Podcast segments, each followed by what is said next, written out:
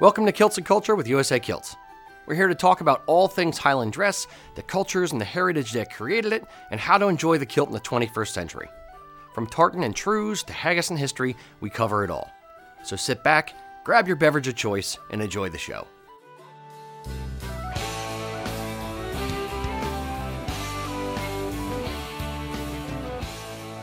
We are trying the now internet famous or infamous Guinness and Irn-Bru cocktail. Just to reiterate. Yeah.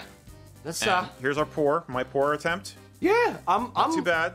I'm pleased with the pour attempts. Yeah. It's definitely definitely worked. Um What I like is the bubbles coming up through the Irn-Bru. It's like it's Yeah. like it's like a poor man's lava lamp. the online name is Iron Gin, which I think is absolutely shite. Iron you don't Gin. call a half and half a Baskin. You don't call a cider Guinness a Saigon. Why would you call this an Iron Gin? Ah, doesn't make sense. So, Okay. three of us got to come up with names. I got what one. we think this should be called. I got one. I'm gonna pretend it's classier than it is. I'm gonna call it a Dublin Sunset. Dublin Sunset. Dublin Sunset. I like I like Thank the you. classiness there. I like it. Nothing says class like Irn-Bru. Mac. I, I had two floating around. Okay. Uh, but uh, I, I will go with one. One of the two. Okay. I'm going with Black and Brew. Black and Brew. Black and Brew. I Black like and that. Brew. I like that. That's Okay, more appropriate. okay. Yep. Yep. Um, this one was inspired by my son when we were actually. I showed him the video, telling him what we were going to do online, and he said, "Dad, that's orange and black. That's a Flyers drink."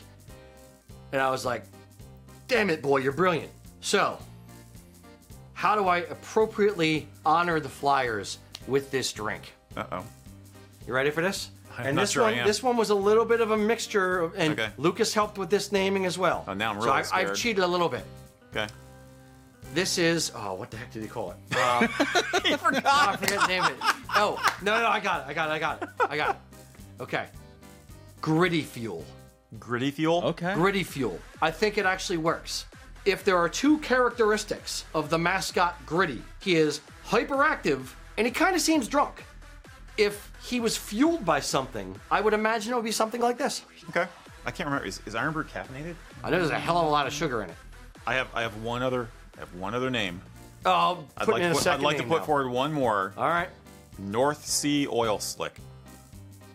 the the the the Irish guy that tried this also did. There's a blue. They call that an oil like slick because there's water, water and oil on yeah, top. okay. Yeah, yeah. All right. So Okay, never it's- mind then. I, I get the North Sea part because it's the Scottish. You know. Exactly, I get it. Scot- I get it. I get it. All you out there, tell us which name you think fits best. And spoiler alert, the answer is Gritty Fuel. All right. Not according to the results so far. Shh. Shh. Lie to us, Mac. There's mud in your eye. Yes. All right. Now, see if we can taste the Guinness or the Irn-Bru. Mac. I'm confused. I'm Me and Eric kind of have the same reaction going on right now. I don't hate it, but I'm not sure I like it either. um, I'm not getting. I'm. I'm so far. I don't know if I'm not tilting it enough. I'm just getting Guinness. I'm not really getting Irn-Bru much. you want my first impression? Mhm. If a root beer lollipop could go bad, it tastes like Okay. It's like bad root beer. I, I get where, yeah. it- like it- root beer that's been in the sun in your car for a summer and it started to ferment. I, it's I don't. Yeah, it's just this is weird. I see what you're saying about the root beer thing. To me, it tastes much more chocolatey. So I'm getting like a, a bad, rancidy, sweet, fake chocolate candy flavor. Yeah, it just it reminds me of like you know like you're you got that soda that you left in the car at the beginning of the weekend at a camping trip and you're going home and you're like, ah, I'm who cares? thirsty. I'm I gonna need drink something. it anyway. Yeah, and it's just yeah, like yeah. yeah. Yeah. Tastes like yeah, flat chocolatey root beer. I just want my Guinness and I want my Irn-Bru in separate glasses.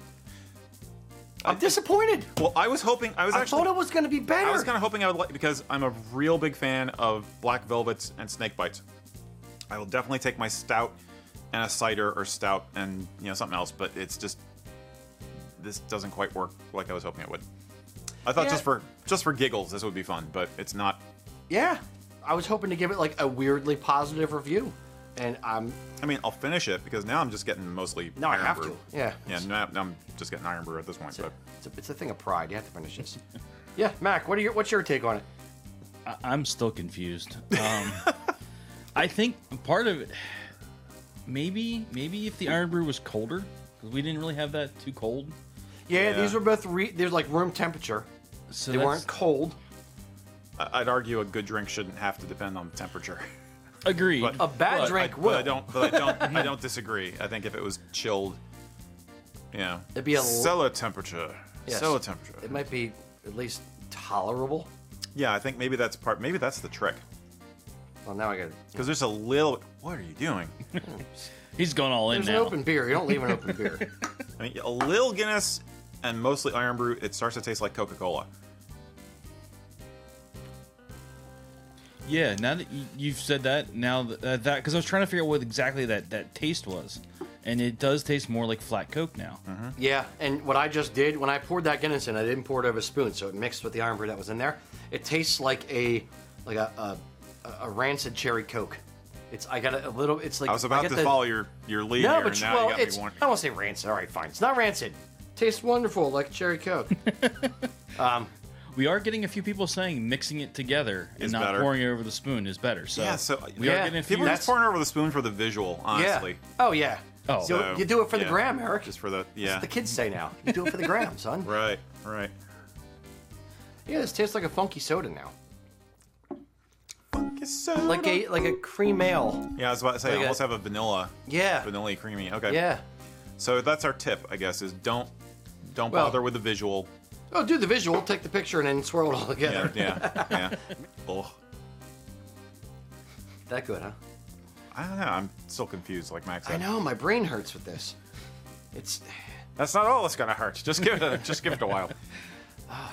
Wasn't is Irn-Bru's a, a hangover cure, right? So this this Yes. should, should cancel each other yeah, out. exactly. You're gonna be like wide awake from the sh- from the sugar, drunk from the Guinness, and you won't have a hangover. Exactly. Oh, yeah, it's something. I mean, I don't want to waste it. I know. No, we gotta kill it. You gotta do it. All right. While we're while we're suffering through this, Mac score one to ten. I'm going five because I'm still confused. I'm going right in the middle of the road. I- I, could go either Five? way with this. R- Even that high? Yeah, I'm just gonna get five. Middle of the road. Okay. Tastes like a, yeah, like a really really sweet Guinness now. And that's what the people who like it said that. I mean, it was basically just it was Guinness but sweet was their thing. I want I remember from the one in video I watch. Yeah, when you mix it, you definitely get that. All right, so Yeah. we are getting a few people saying it, it is better cold, and the one guy here, Chuck, just says that it was his is almost near frozen. So, Okay. in temperature might have something to do with this. Okay. Um, so Eric, score one to ten. Four point two. Four point It's, two. it's a novelty, and yeah, okay, I'll try it again sometime at home, cold. But I wouldn't go out and waste my Guinness and my Irn-Bru on this again. Four point one. It improves on the Guinness for me, but it, it You're, definitely. you're tenth lower Yeah. than my score. Yeah. I said four point two, right? Ah, I think I said four point two. I don't remember what you say. Fell down. the peanut, the peanut gallery now. Yes, exactly. Yeah. So that's our review of the uh, the gritty fuel. So yeah, I I think that I think we can put this to bed. Wait for the next if thing. you have ideas for oddball things we can do, we like doing the scotch and we want to continue doing the scotch, but once in a while it's fun to change it up. If you have ideas for something like this we should try on the show, let us know. yes, absolutely. Yeah. Did was there any clear winner on the naming of it? Uh, there was quite a few names going around. Any, Oh, there, any there, there was write-in candidates. Are there any that are repeatable? Um, we did have quite a few. Um, uh, Black and Brew uh, was seemed to be one of the hot, uh, the popular ones. yeah, I think I like that. Um, yeah. Yeah, there were there was there was a few that we we probably shouldn't say back on air. Um, but yeah, there. Love you guys. Um, Yeah. But yeah, we've we've had uh we've had a good amount here. Um, I'm just gonna be doing that the rest of the show. I'm just gonna be like, Yeah. Ugh. I'm All right. making some faces. I'm I'm moving my mini bar out of the way here. Yeah. I'm gonna dim this back to the hell it came from. Is that on camera? Should I move the table more? No, you're good, Eric. Is it unesthetic? All right. Rusty Harp. Rusty Harp was the one. Rusty that- harp. Rusty Harp. Rusty harp. Is that like is that like a Okay. rusty venture? if you know that, then you're a nerd. You know what I'm referencing there. All right. Boys and girls, load in your questions. Anything kilt culture related, Guinness and Iron Brew related for some odd reason, load them on in. We will happily answer whatever questions you have to throw at us as best we can. Um, Mr. Eric, we'll start with you. Yeah. Um, and this is a question that we got some time ago, and it caused quite a bit of thought for both of us, actually. So I'm thinking this is a, know, Good starting point. this is a good starting point, and we may we may discuss quite a bit. But uh, Gary Vaught, Vaught, I hope I'm pronouncing that right, Gary, uh, who's one of our YouTube viewers, had basically What's up, said, G? Sup, G? He had said that he uh, his story is basically he bought a utility kilt uh, at fair. He paid around 150 bucks for it, and it's one of the uh, the black canvas with the tartan insets. Um, he's saying that as Got far it. as you could tell, the the tartan insets on the kilt were kind of a flannel like material as opposed to the main body of the kilt being canvas. And it was starting to show some dirt, so he tried to wash it in the machine and then laid it out to dry. You know, best practices like we described. Um, tried very carefully to press it, but he's not getting good results. He's saying, I'm still unable to get satisfactory results. Is there any other way to do this, or basically, is this a? Uh, I'm just gonna have to chalk this up to a lesson learned, because right now it's really not presentable in public. It feels like I'm gonna have to use it as just a chores around the house kilt only. Uh, basically, he's worn it, washed it once, and now it's looking like shite. Excuse my language. Yeah, There's a lot to unpack with that story. Yeah, it's ironing kilts that have insets in the pleats can be a bit tricky. Um, I think they tend to be box pleated. Mhm. Um, yeah, you didn't you have one of those or no? I've never had a an inset tartan inset one. I wanted one because Right. I'm I'm in the camp of thinking that they're kind of a cool, you know, modern expression. Um, but my concern was always that I would not be able to find one that was of a sufficient quality level that I'd feel comfortable with it. Right. I mean, there's some really cool things out there, but I cannot tell personally the difference between one that's made to a decent level of quality and one that's basically a novelty product. right, right, right. And I'm afraid what he happened to get is a novelty kilt, essentially. Um, yeah. The the my my my sense on it um, is the ones I've seen tend to be acrylic insets in the pleats, and then cotton uh, for the for the actual outer layer. Yeah. Um, so it's there's a little bit of concern. It will the cotton shrink where the acrylic won't? Um, will the cotton take wrinkles differently than the acrylic? Um, how do you you can iron it? It may be a little bit more tricky to iron when you mix fabrics like that that don't have the same shrink rate or or don't both iron the same way. Um, yeah, it's it's a difficult one. It's when we when we first started, we would use uh, way way back in my day. Um, back you know when we first started USA Kilts, we would use basically whatever kind of fabric we could find. This is before we knew of uh, the mills to get the stuff from. Before we had any sources, we would just kind of buy fabric that we found on Fabric Row down in Philadelphia, and not all of it was suited for a kilt. So luckily, we kind of, you know, we figured out, you know, where to get the fabric from. We, you know, we learned of all the mills in Scotland, and we started opening up accounts with all the mills. So we figured it out pretty quickly. So there wasn't a whole lot out there um, with our name on it of lesser quality fabric. Um, but ultimately, there's, I don't know. It's it's a tough one. The uh, when when we design a product, there, there's a couple different ways and, and thought processes when you design something. One is you want it to be able to sell. So some companies will start with the end result and say, I want to think of the coolest thing. I want to make sure it looks good. I want to make sure it'll sell as a product, so we don't waste all the time with the R and D in getting it to market. Um, we do that, but at the same time, a parallel train of thought, so to speak, um, is we're going to start with what is a cool design and simultaneously what is going to be the best yeah, materials to use, you know, things, you know, processes to use up front for the longevity of the product to make sure that it is going to last a long time and it's not just going to be something that looks meh after a wash or two. Yeah. Um, or it's going to be easier to take care of, um, and you're not going to have problems with you know shrinkage of you know the acrylic shrinking at a different rate than cotton, that kind of thing.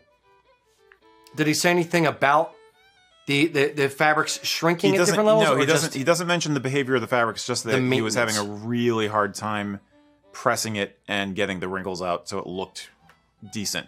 So I Right. think he's running into the technical problem, like you said, about the fact that it's box pleats, and he's running into the fact that, um, I would assume Gary, correct us if, if you're watching and I'm wrong, um, that yeah, the the fabrics are behaving differently. He maybe it's like, do you use the same setting on your iron for one half of the kilt versus the other?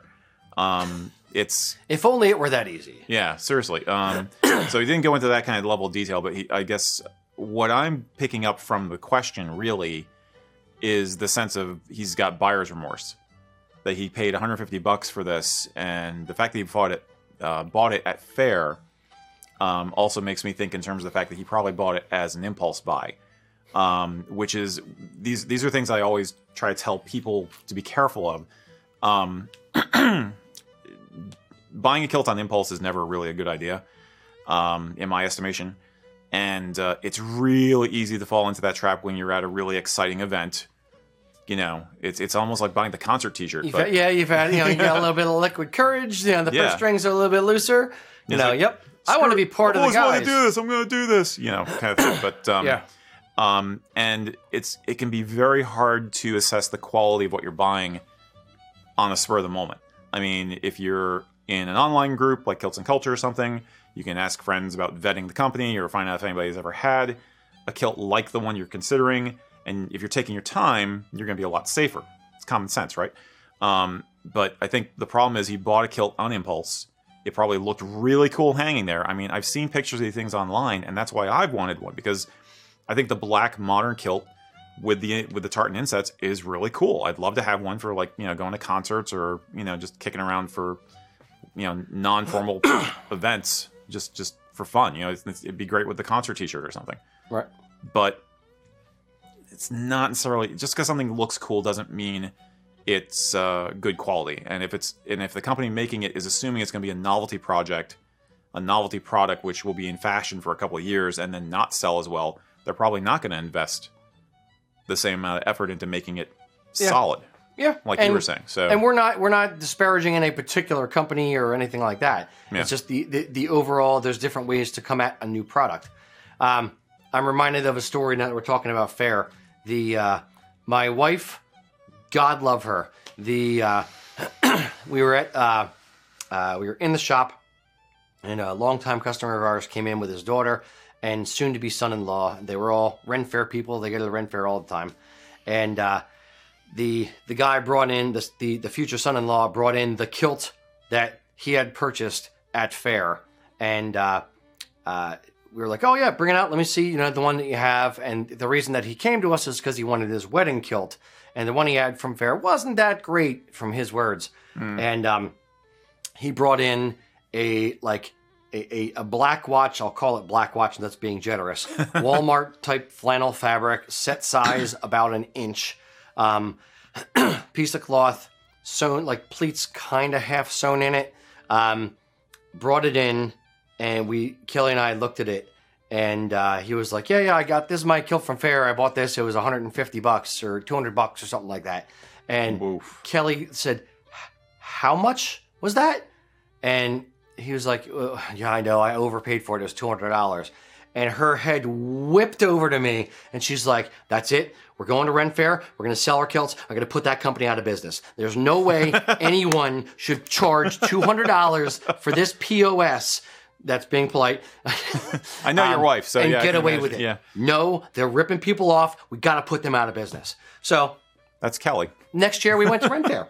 Uh, but yeah, it's there are there are differing levels of quality, and again, the the I'm not talking about particular the the uh, the inset pleat kilts, but different companies will charge different amounts for different things, and it's just what the market will bear. They're going to charge what Yeah. they think they can get away with and Yeah. what people are willing to pay. Yep. And I think that for people who are not into kilts the way we are, or most of you guys are, I'm assuming, the more exotic something seems, the more likely it is you will accept the price that's presented to you. You've never seen a kilt before in your life. You've never shopped for a kilt before in your life. When you see one in the flesh, you're gonna be like, "That's so weird. It's so unique. It's so awesome. I gotta have it." Two hundred. Okay, I guess that's what they cost. And that's why impulse is such a dangerous thing. Um, a little education can go a long way. So, and uh, yeah, I don't know any manufacturers who make the inset kilts. I know retailers who sell them, but I don't know any manufacturers who are making them. For all I know, there's some of the smaller utilikilt artisanal companies in the states who are making them, and they're fine. Um, but I'm afraid that what he got is more likely a made in Pakistan version. Yeah. No, the vast majority are made in Pakistan. Yeah. Um, So- of the inset ones, I believe Angry Bastard Did does an one? inset one. Okay, Um, but he, him, I would trust. yeah, he's a nice guy. Yeah. Um, well, I've seen his stuff, yeah. so Um, and there may be one other one that's done them, um, but it's not. Yeah, it's it's not something that's super common, and I would I would I would hazard a guess, an educated guess, that the vast majority are coming out of Pakistan yeah. Because think the insets tend to be like neon colors, um, or like you know the bright Right. green Irish one, right, or right. know. You can tell there's some things like acrylic or something in there. Yeah. It's uh, the really Yeah. dyes that they like to use for the. In, and that's not disparaging it. If you want to pay, if if the price was a hundred bucks and it's worth it to you, and it's just a fun knock around casual thing, have at it. There's nothing wrong with it necessarily. And there, there now there's also the ones that do the flag colors. So if you're buying one because the insets are a flag color combo that you want, then you're buying it for a different reason, you know. And there may not be any other options for buying it. In which case, okay, just accept the fact that it may look cool for a while but not last. But if you want it because you want to represent, then okay, that's just be aware. I'd, I'd uh, directly to his question, I'll give this 20, 30 second response. If you want to try to press it and you're having a problem with it, use a press cloth. Take a either an old bed sheet that's you know ripped up or whatever, or a handkerchief that's you know a foot by a foot, um, you know white cotton handkerchief. Get it wet, get it damp, you know wring it out a little bit, and then lay the kilt out. Put the press cloth on it, and you know iron on top of the press cloth. That way you're not shining the cotton more than the acrylic or vice versa. It's it's you're protecting the cloth itself when you're actually pressing it. Okay, so that could get around the mixed mix of fabrics. It could problem. help to get around it, yes. As Okay. far as the the shining of the fabric, the burning of the fabric, Okay. it won't get around a if there is any shrinkage.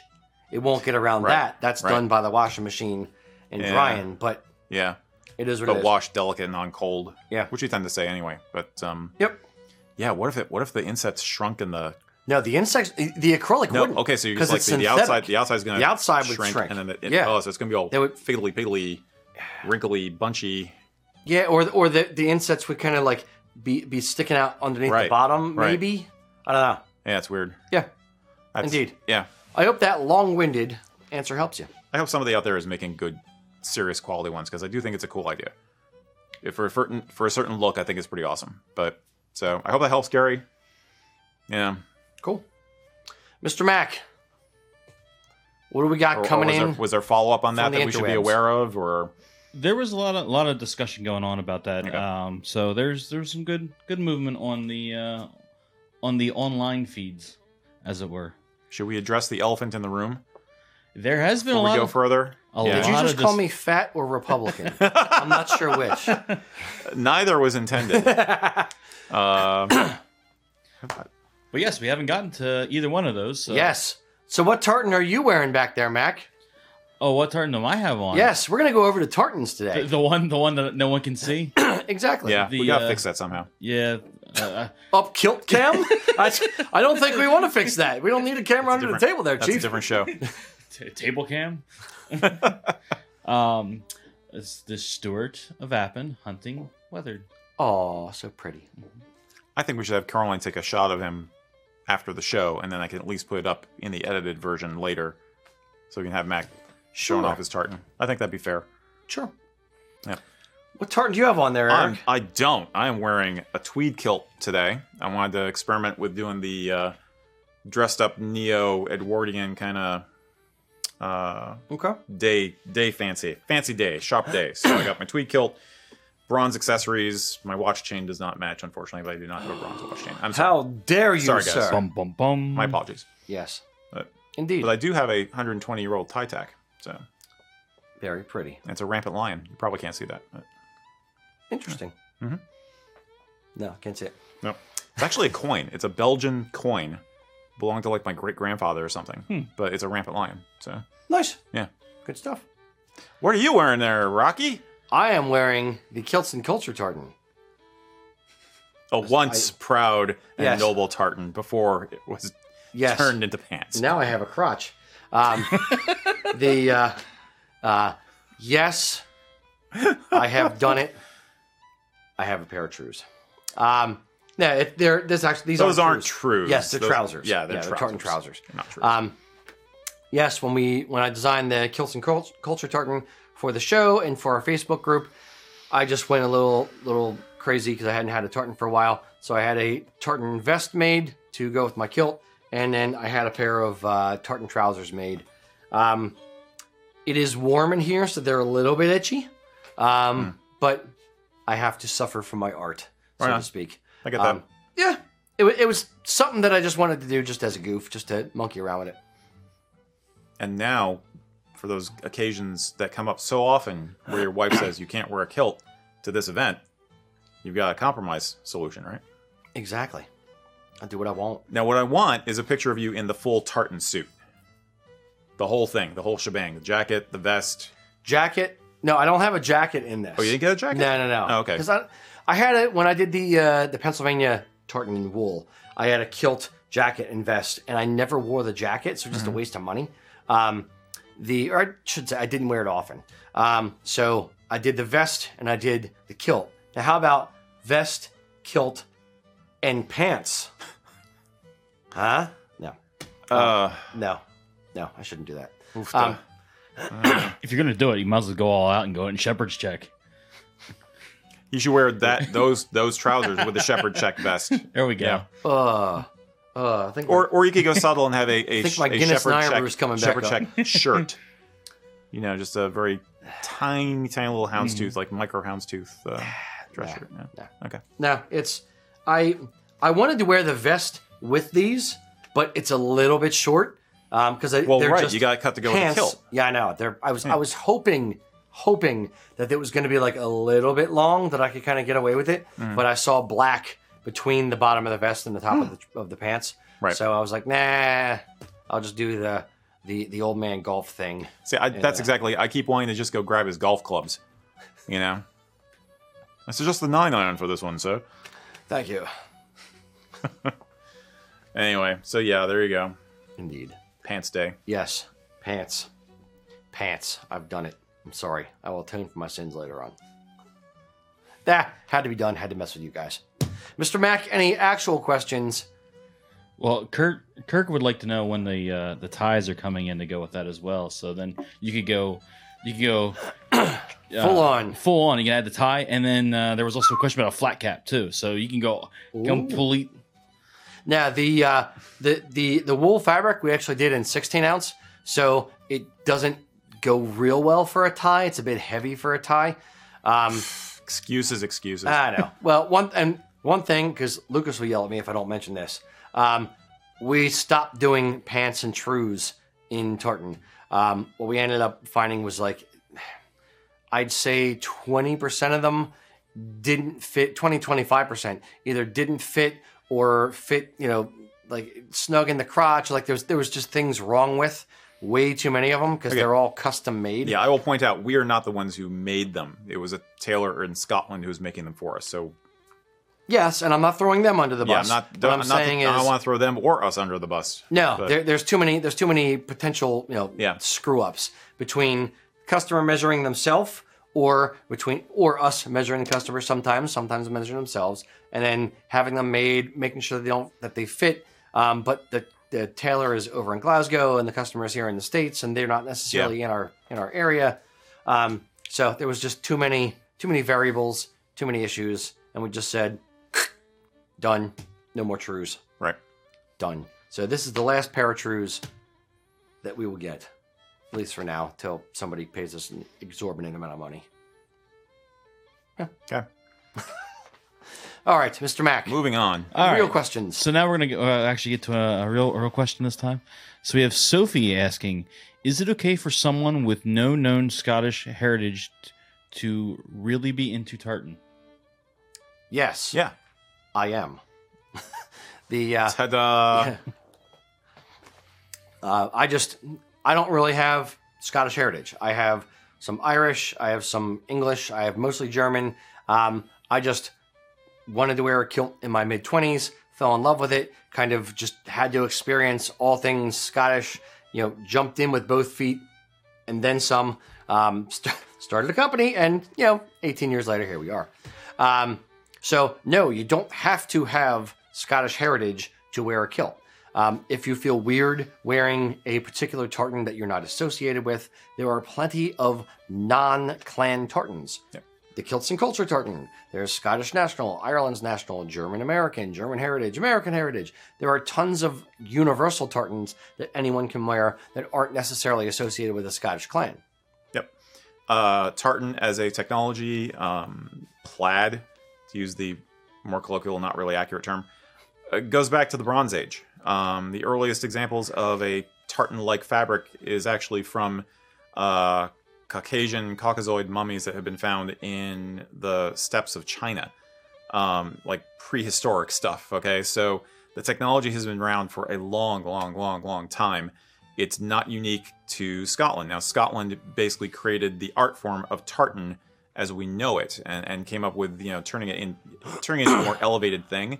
Um, but you'll even find tartan or plaid patterns in fabric in Japan. You know, there's there's silks in, in kimono you'll, you'll see. Um, it's a world thing. It, it exists in many parts of the world. Um, being into tartan in the Scottish tradition, no, uh, you can enjoy it no matter what. Um, the only thing we usually recommend is um, try to be a sincere student of the culture while you're doing it. Don't just uh, go and buy a Burberry coat because you like it and just you know jaunt around in it. You know, if you're wearing a tartan and it might have some history behind it, then you might want to look it up. You know, have a have a sense of where it came from and what you're uh, getting your ideas from and what culture you're honoring. Does that make sense? Mhm. I'm rambling a little bit. I blame the Irn-Bru. Yeah, But- there's not a lot of culture and heritage to the Burberry tartan. But Yeah. if it's a clan tartan, then yes. Yeah, it's just that was the first Yeah, yeah. generic generic Understood. example I could I think know. of. But yeah, um, so yeah, actually, yeah, I'm mixed heritage also. I theoretically have uh, some Stewart on my uh, mom's side and some Campbell on my dad's side, which is a really funky mix. Internal conflict. but right yeah, but I'm mostly struggle. mostly uh, German Norwegian. So, but yeah, it's uh, I've I've been passionate about this stuff for 20 years. There's just Yeah. people come to it from all walks of life and all backgrounds, so just enjoy it. Yeah. yeah. And generally speaking, the Scots embrace others embracing their culture. So long as you're a sincere student and you're not doing it as a caricature of what they're doing, they're Yeah. they're fine with other people having fun and enjoying their culture. It's not like it's like no, you you shouldn't do it because you're not from Scotland or oh, there's probably a, there's probably you know a percentage of those. There's always going to be somebody. Yeah, there's there's But- jerks in every culture Right. period. Um, but the vast majority of Scots that I've spoken to have th- just generally think it's awesome. When I go over for a trade show and I'm just you know around Glasgow, around Edinburgh, whatever, um, when I tell them I'm an American kilt maker, they think that's crazy and it's awesome. Right. It's like, wait, you do what in America? Really? Like, yeah. There's a you know you can you can make a living doing that. Yeah, we do. Yep. So. Yep. Exactly. Now, don't go to Scotland and assume they all know everything there is about your clan or their own clan. That's There's true. that. That's true. But uh, you know, don't don't don't let not being Scottish stop you from enjoying an amazing cultural product. Yes. Okay. I'm tired. I need more Me too. It's power Yes. outage, man. It's been Yeah. For the record, we had we had tornadoes and hurricanes, all kinds of stuff come through here. Um, dogs and cats living together. I know it was in, crazy. Eric and I both lost power. Was it Wednesday? Yeah. Tu- Tuesday. Was it Tuesday? Uh, yeah, no, it's Tuesday. Tuesday. Yeah, Yeah. yeah. Lost power Tuesday. Mine came on last night at three in the morning, and yours is still out, correct? Yep. Yeah. So awesome, It's fun. indeed, It's when you really learn to appreciate your oil lamps. and power. When you get back. yes, exactly. Um, shall I do one? Yes. Okay. Um, this came in very recently. Uh, this was um, from uh, Charles Marks, uh, and he was wondering. This is kind of a callback. He was. Uh, you remember the movies that came out last year, year and a half, basically Outlaw King and Oh, yeah, yeah. the Bruce, um, with what's his name, Angus uh, Macfadyen. Macfadyen. Um, he knew that we had talked about them at the time, but he was wondering, Charles was, if we had had a chance to go back and com- compare and contrast them, and what and what we thought of them. who so did, pop uh, culture question. Who was the Outlaw King actor? Chris Pine was that his name? Sure. He was. He did the Star Trek Captain Kirk, young Captain Kirk guy or whatever. No idea. I, I believe you're right. Okay. Yeah. Um. Did you see either of the movies or no? Nope. Not yet. Okay. I have my reasons, but Are they honorable, sir? yes, Okay. yes. Um, the I saw both of them. Um, I've seen, you know, obviously Braveheart as the uh, taking historical accuracy completely out of the discussion. Um, using Braveheart as the gold standard for a Hollywood blockbuster, you know, ton of money in a movie, good actors, good acting, fun, good lines, well written, well produced. Um, okay. the- Not accurate. not accurate at all, but it's fine. It's it's a story. Um, Outlaw King, I thought was. I used Braveheart kind of as the yardstick, which I probably shouldn't have, but that's how I kind of I thought going into it. Like, okay, that was 95. Stuff has to be bigger and better now. The camera angles, the scenery, like everything has to be better now with the you know technology Okay. versus 95. I think Braveheart came out in 95, right? Yeah. Somewhere around there. Yeah. Um, so I was expecting Outlaw King to be as good as Braveheart. Um, the budget was definitely lower. Um, acting was okay. Um, it wasn't great. Didn't set the world on fire. It was okay. Um, and the uh, storyline was, or the story that you know, the written, you know, the, the the lines that were written for the actors was were okay. So I came out of it just kind of like, meh. It's if if I was watching it because I just want to see Scottish stuff and people talk with a Scottish accent, um, and Scottish scenery in the movie and have a little bit more historical accuracy, then fine. Um, but I was looking for more entertainment value, so I gave it like a three and a half out of ten. I wasn't really impressed. Huh. Um, Wow. so, fast forward a year or whatever, whenever uh, the, The Bruce. Bruce. came out. Yeah. Um, I was hoping to like that one more. I was hoping it was going to be a little bit more blockbustery because it was the same guy who did the Robert the Bruce and the Braveheart movie. So I was hoping it was going to be like a continuation of the story, so to speak. I didn't delve into the whole production company and you know who was producing the film. Um, so I just kind of when it came up, I was like, okay, great, I want to see it. Um, yeah, it was. There was the Bruce basically uh, uh, took place time period on a, very very brief time from when he escaped the church or when he you know ran from the church and was being hunted Right, down right. and that kind of thing. So it was like it was a personal story about him. It wasn't a story about a bunch of different characters and how they dealt with all these different things. It was his story in a brief like uh, snippet of his life, if you will. Um, there weren't any.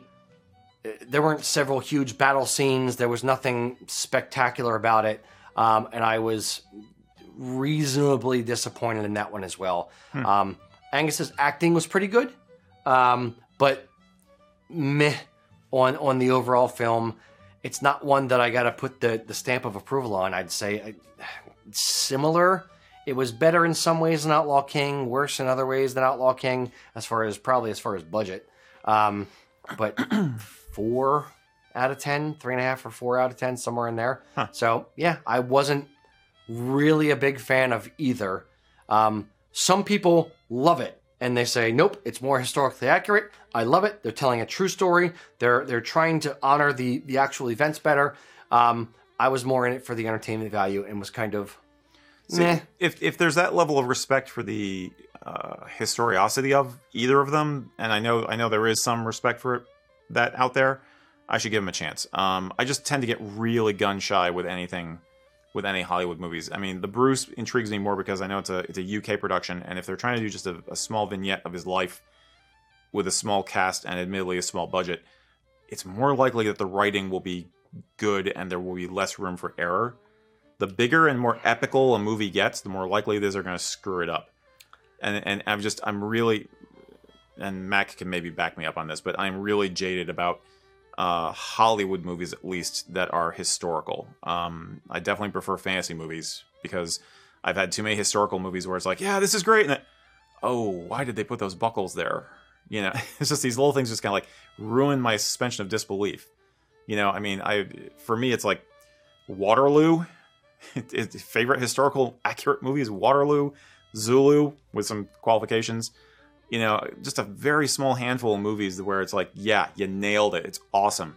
Um, I think generally Hollywood is getting better. I think they're definitely getting more respectful. They're trying hard, but it's still, you know, then there's that whole patriot thing. So, um, yeah, that's why honestly I've been, you know, I haven't watched them yet, and I thought I had thought that we were going to try and watch them together at some point too and this whole year has just been a, a, a nightmare.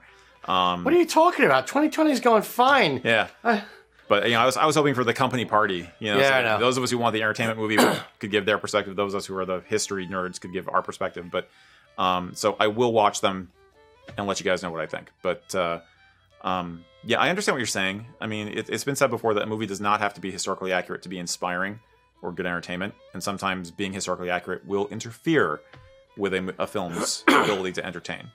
Um, so yeah, Mac, did you see either of them?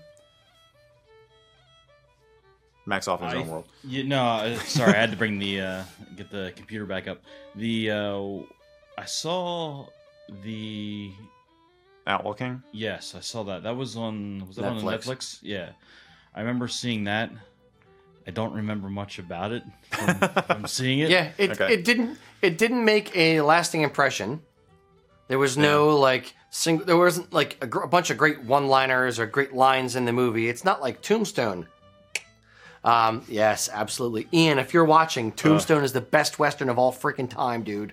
Um, no, it's not like Tombstone where there's a lot of great. Sh- there's not a lot of great like one-liners in the movie. There's not no funny parts. It's like it's meh. Yeah. Sorry, Mac. I didn't mean to jump on your answer there. No, you're fine. Fair enough. All right. Who was that? You? That was me. Mr. Mac, next question. Your turn. All right. Well, I think we're gonna we'll shift it here to uh, a question from uh, Greg. It's actually the question is from his eight-year-old daughter. Huh. So That's cool. It's something That's it's new. a little, little different. Getting them in young. Yep, she's wanting to know: Do little girls wear kilts in Scotland? No. Um, no, generally little girls don't wear kilts in Scotland. They would wear like jumpers for their school, especially if they go to a Catholic school or some private school, something like that. Um, but typically kilts are worn by men. Women would wear either a mini kilt, which your dad probably doesn't want you to wear, or a, a kilted skirt or a skirt or like an A-line skirt that's a little bit longer past the bottom of the knee. Unless they're Highland dancers, in which case they would be wearing a specifically designed dancing kilt for doing Highland dance. And if you're interested in that kind of stuff, I think your dad should totally pay for the lessons and get you involved as soon as possible because it is adorable.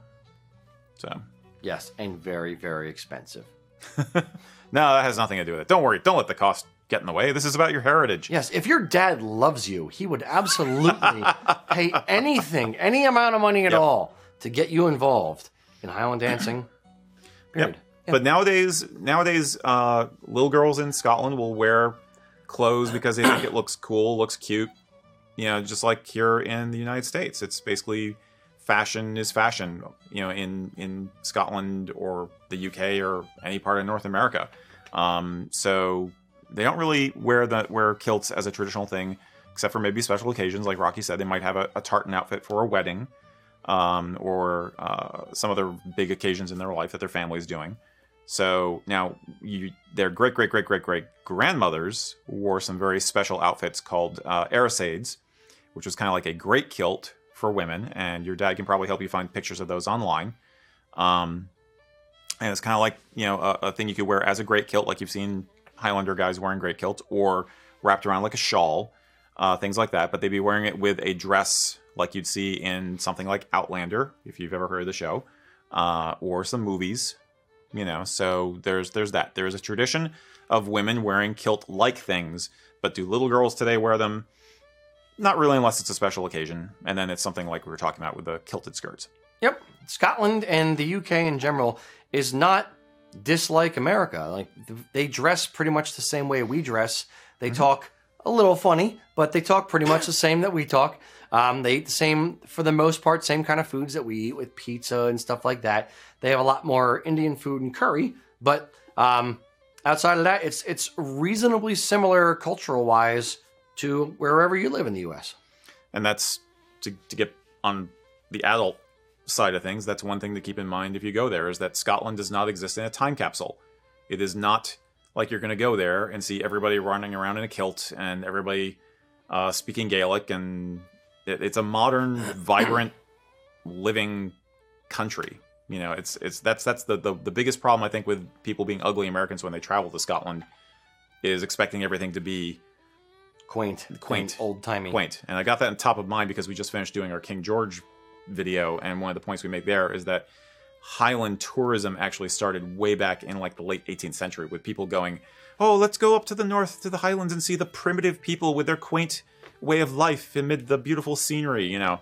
And if you go in with that kind of attitude, you're a jerk. so, um, Email to be blunt, started in use in the Highlands in 2016. Back before then, they were still using carrier pigeons it's true. to to true. uh, send messages back and Yep. forth. In fact, Yep. Yep. They only stopped riding on Highland coos a few, you know, like in the 70s, I think. Yeah, They, they, they, thought, well, maybe we'll try this automobile thing. But up until then, everybody rode on cows. Or if you were wealthy, you'd have two cows and you'd have a chariot.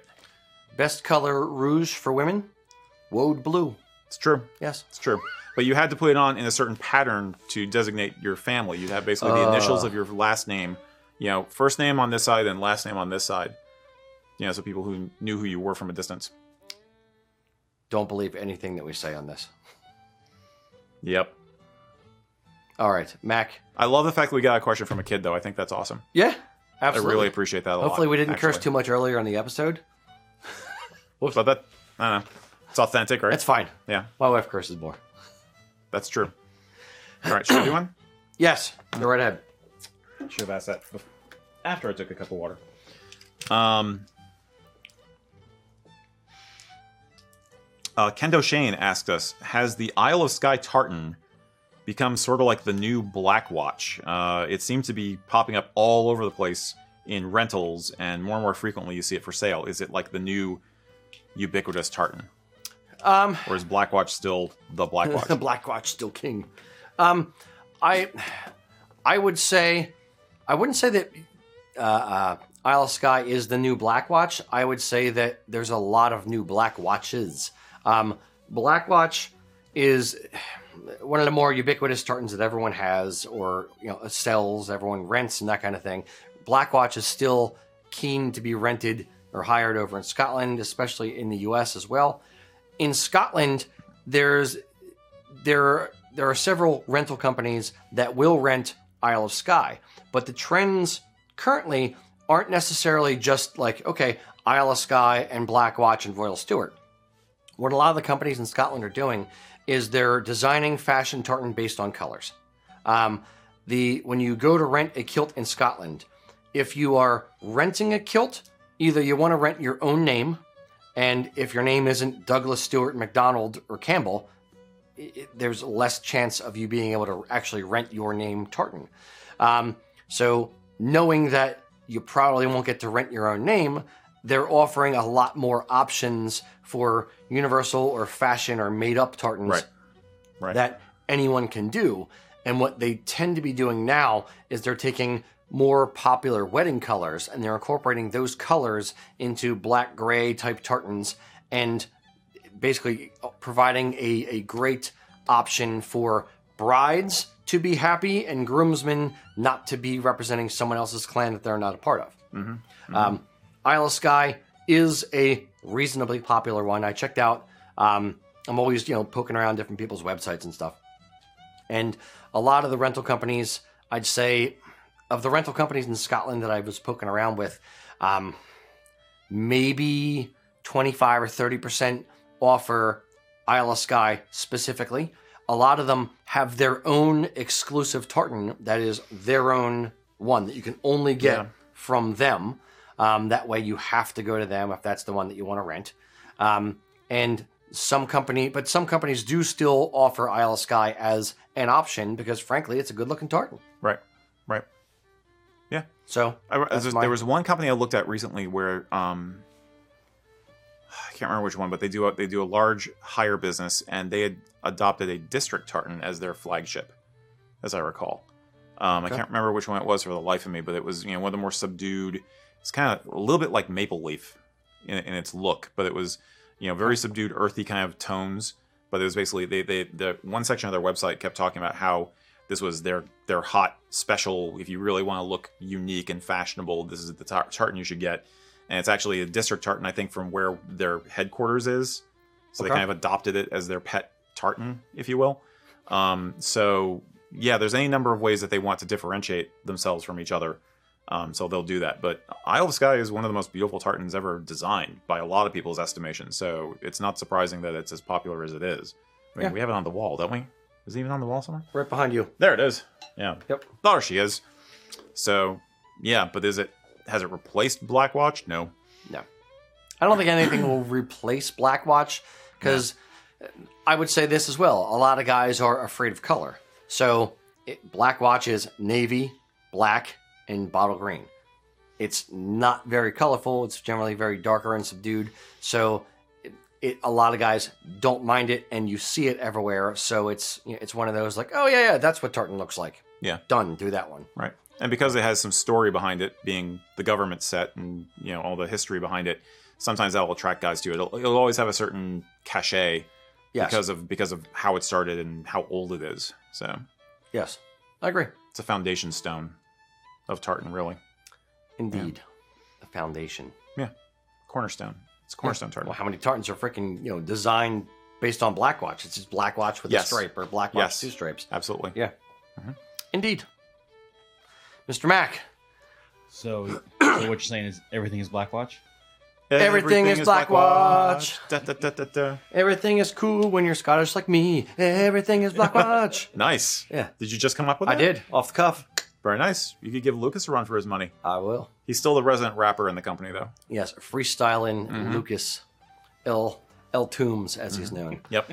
MC Toombs. Oh, oh heavens, Mr. Mac. I believe, isn't it time for something? It is time for I think it's something. about that time. It's time for more Guinness? All right. So, Kilt Ambassador of the Month. This month, our Kilt Ambassador is Aixa Owens. She's a proud U.S. Navy vet and Highland athlete. She not only is a super cool person, she is a beast. She's been a competitive athlete since she was little, and when she joined the Navy, she was in a bomb loading accident. Mac, that is not the kind of accident you want you want to have. Um, but the bomb loading accident basically it screwed up her back, and she was actually told that she was never going to walk again. Being as competitive as she is, that did not sit well with her. So she battled back through pain, through doubt, back to full strength. She started as a Highland athlete in 2016, and in her first year as a Highland athlete, she went from a C level novice to an A level amateur, which is a pretty big jump. Yeah. She is very passionate about Highland athletics and about help, help about helping women get involved in the sport.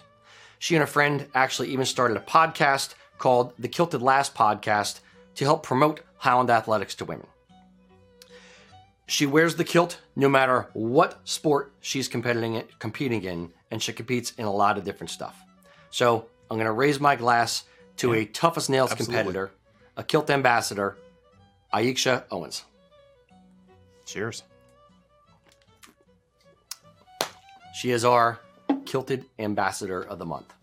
If you want to be a kilt ambassador, Eric, how Huh. would they go about becoming a kilt ambassador? Um, there's the most basic way you can do this is to post a photo of yourself on your Facebook or Instagram feed and tag USA Kilt uh, into whatever description you have for the photo. Tell us a little bit about why uh, you feel like you're an ambassador, things you do in your life that you think are cool or that boost the Celtic community or what have you. It can be anything as simple as I hiked on the Appalachian Trail all the way up to I started a charity that has saved 150,000 lives. You know, I mean, it could be any level of thing that you're proud of. Um, the trick is that you're into that and you're into your kilts and you show us what you look like. Very good. Simple enough? Indeed. Yeah. And I would also say, uh, send us an email and say, hey, I did the thing over here on the thing. Or if you know somebody who you feel is an ambassador, somebody who you really respect out there in the community, let us know about them. Yep.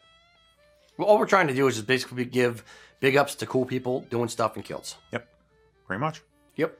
So, if that's you, have at it. all right, Mac. All right. Next we- question. We've got Mikey asking if I like. Does the he aes- like it? He might. Well, he, if he Showing likes the age. aesthetic of the Scottish attire, but don't feel ready to wear a kilt, are there any other good starting points? Necktie. What? Tartan not, vest? Not tartan pants? They're itchy, dude. it's warm in here. My little my little leg hairs is sweating. Um, the uh, you all right, Mac? I think I just broke them. Um, no, if you're if you want to wear uh, something to kind of honor your Scottish heritage and you're not sure how to incorporate it into your daily life, um, I'd say you could start off with a necktie. Tartan necktie is a you know classic you know, symbol of Scottish heritage, Yeah. and it also incorporates with everything else. Um, wear a tartan vest with your outfit. Um, you can wear a clan lapel badge. Um, you can wear you know a belt with you know Celtic knotwork on it if on the very very low end of expressing your Celtic heritage. Mm-hmm. Casual. Yeah, Yeah, I, I wasn't sure from the basis of the question whether um, they uh, are just a fan of the look or if they are doing it as a heritage expression. So, yeah, I mean, if you don't have a clan, then don't worry about the clan thing. But um, Scottish clothing and the culture kind of feel has that old world feel to it. Um, if you want to go like smart day wear to uh, more formal than that, then yeah, tartan options, tweeds are a great way to, to go also. Um, if it's more casual and you're into the, the Celtic heritage thing from the more, you know, modern, you know, primitive kind of aspect, then uh, then there's all kinds of that warrior look you can go for with, um, again, with the, the knotwork on leather. It's classic. Uh, belt buckles are a classic way to do it. Different uh, artwork on jewelry, pendants, uh, Celtic cross if you happen to be, you know, Christian, Catholic, whatever. Um, t-shirts, things like that. There's any number of ways to express your love of the culture casually. Uh, for smart day wear, I think yeah, a wool, wool ties, tartan ties, yeah, or a um, you know, Brit- UK cut suits, things like that are easy ways to do it. Cufflinks, yeah, you know, cufflinks is a good, it's the another it's good the one. details, you know. Yep. Think Downton Abbey a little bit. Yeah, tweed. Yeah. Just tweed in general. exactly. Um, tweed flat cap, tweed jacket True. and vest. Yep. Um, Yep. tweed plus fours. I'd wear pair 'em. of plus fours. Yeah, why not? Um, no, but uh, yeah, there, there's ways Actually, to them. incorporate, you know, little bits into the outfit to kind of pay homage to it without going whole hog into I am Mr. Scotland. Yeah. Yeah. Indeed. Mr. Eric, next Okay. question. All right. Um.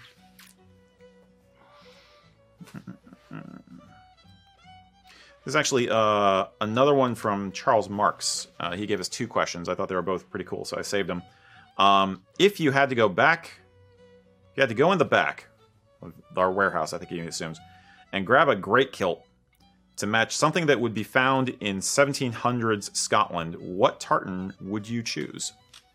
If you had to instantly go into a phone booth and turn into super super Highlander, dun da da da. Yeah, with all the resources we have here at headquarters, what tartan would you choose to look like Culloden era, pre Culloden era Highlander? Um, the history thing is more your angle than mine, but I'd say Shepherd's Check, maybe. Mm-hmm. Um, or like a Rob Roy, like something simple. Yep. Um, yeah, those would be the two right off the top of my head that I would, you know, think about.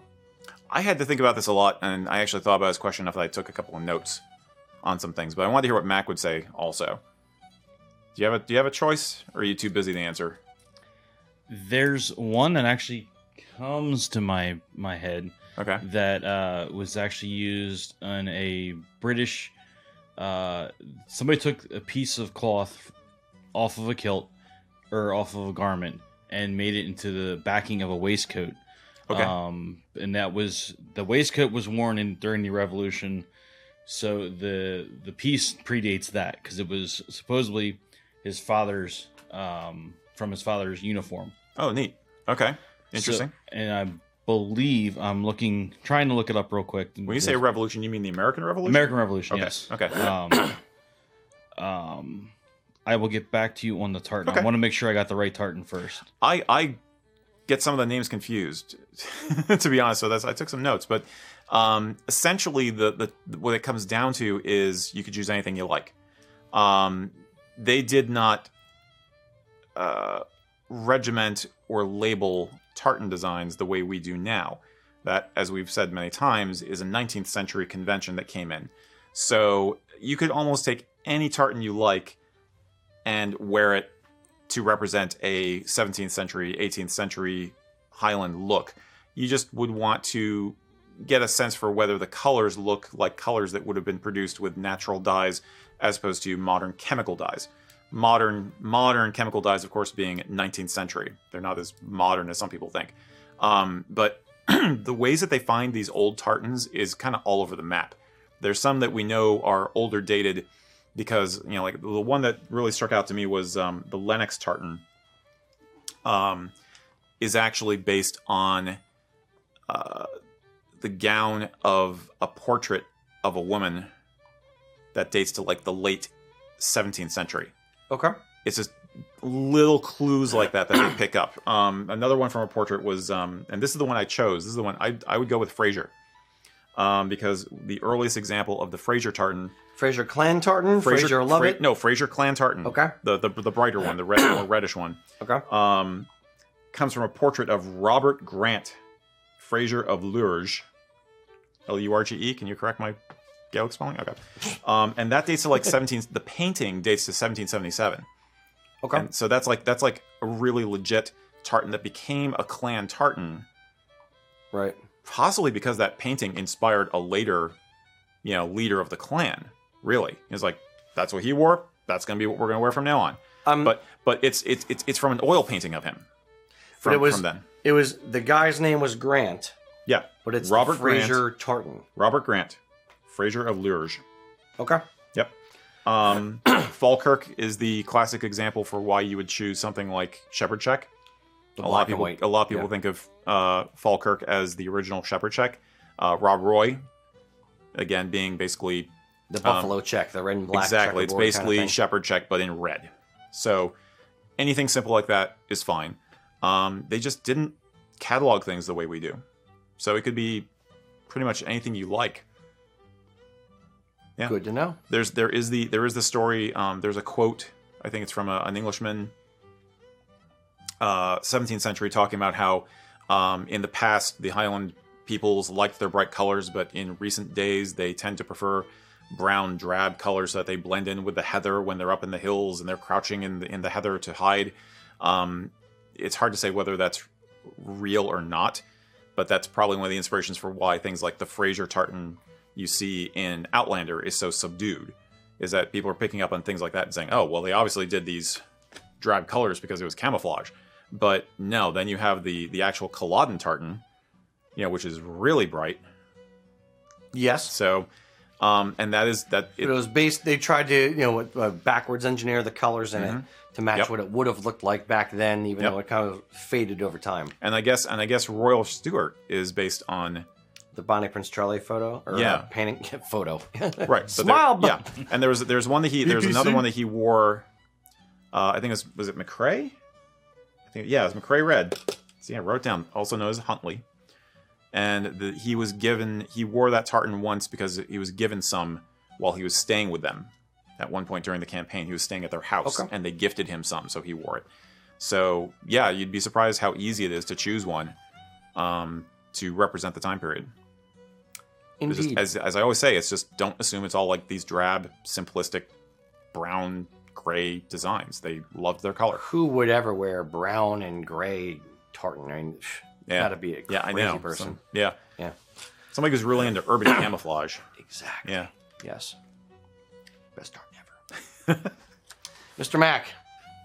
Eric, that tartan was uh, Strathspey. Okay. That's Okay. the one I couldn't. I just I completely drew a blank on. I had to look it So up. you're real saying that was a Continental Army. It was a British. It was a British, but it was the backing of the waistcoat. They they he took off the the cool. original backing and put uh, the tartan on. Nice. It didn't match up either. So I think um, Okay. Matt uh, Newsome. Newsome? I think he did an article on it. Good old Matt Newsome. I believe so. If you're not familiar with his website, worth checking out. Albanach.org. Yep. Is .org, I think. Indeed. Mr. Mac, next one. All right, since we've had a record number of Twitch viewers this month, Record. Five. Seven, Se- seven. We are Lucky blowing up Twitch. seven. seven. We will take a question from Twitch. So Twitch. Uh, this is from Aaron. Uh, he's I like to dress up a nice pair of jeans now and then by adding a sport coat, vest, as well as uh, brown wingtip boots. Sure. I try to keep it casual and maybe a little cool, which for Seattle is practically black tie. Uh, how would you approach the same idea with a kilt? The standard tweed jacket and vest, uh, quite traditional, or I like, and I like the look a lot. I'm also looking for a way to make it a little bit more casual while still dress, while still being dressed up, casual and kind of cool, funky.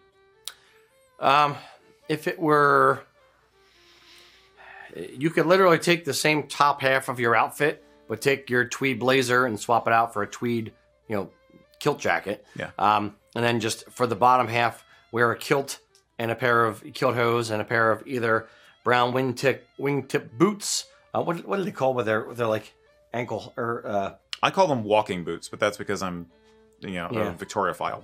But yeah, they're just Yeah, there's a there's another name for it. I forget what it is, but you know, Okay. boots that are you know like eight hole boots. They're you know six inches or whatever off the ground. some guys wear chukkas. yeah, that that may be the word Yeah. I'm looking for is chukka. Um, but something like that as kind of a funky, you know, little bit casual ish. Um, if you don't want to do the jacket, then I'd say uh, maybe a tweed vest, um, either unbuttoned or buttoned with like a, uh, a grandfather shirt, something like that, Mhm. and the same kind of footwear and kilt. That would be a nice, casual, relaxed yet funky steampunkish to some degree. I wouldn't say, Not say I wouldn't steampunk, say but you know what I mean. steampunkish. I wouldn't say steampunkish, but uh, um, yeah, I mean it's basically the Put way. Gears on the sporran, it'll be fine. yeah, exactly. Spray paint them on. exactly. Love that one. Um, yeah, it's basically casual with a kilt is like casual with anything else. You just you don't wear the tie, or you roll up the sleeves, um, or you have a less tailored looking shirt than a really crisp dress shirt. Um, you wear the vest open instead of closed. There's any number of ways to do it. Um, you're probably fine just trusting your instincts, like Rocky just said. You just instead of the pants, you got the kilt. Everything else, it's the same kind of vibe. It's Pretty just much. Don't, as we always warn, don't try to use a regular suit jacket with a kilt. The proportions will be wrong. Um, but it's not hard to do a casual, sharp day wear look. Um, if you if you if you do a image search on kilts, um, a lot of time you will see model photography for companies in in Scotland. Um, where you have the guy who looks like a hipster and he's got the beard and he's got some ink maybe on his arms and he's got the sleeves rolled up and he's looking, yeah, you know, but he's in a kilt. Um, it's not hard to do at all. Um, the only other thing I would maybe suggest for that particular look Mhm. is scrunch down the kilt hose and remove the flashes, You could. perhaps. You could. Um, I it's not my personal look, but I could see it being done in that in that context. I'll do. I'll keep the kilt hose up with the flashes, um, but I will wear the tie loose. And you've seen me do that on the show, Mhm. you know, or just in the shop. I'll just, you know, I'll have the sleeves rolled up and the and the tie loose. I might have some leather bracelets on. You just kind of mix it up that way. So Indeed. yeah, you're fine. Don't don't worry about it too much.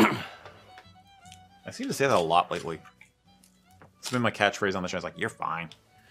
All right. Um, you look fine. Don't worry about it, hun. You're totes adorbs. That's okay. Uh, right. um, I think Aaron had this question asked before. Aaron from Seattle.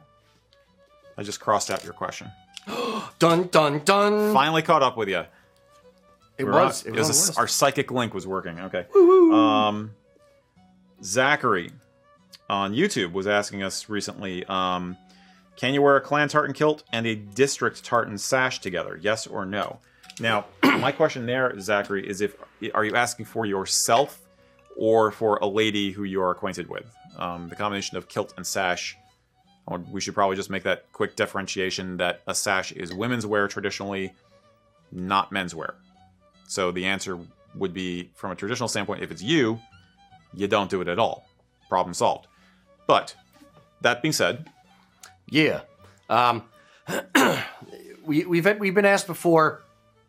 Can I like I'm Campbell and Stewart? Can I you know wear a Campbell necktie with a Stewart kilt or something like that? And generally, the the the the blanket answer is no.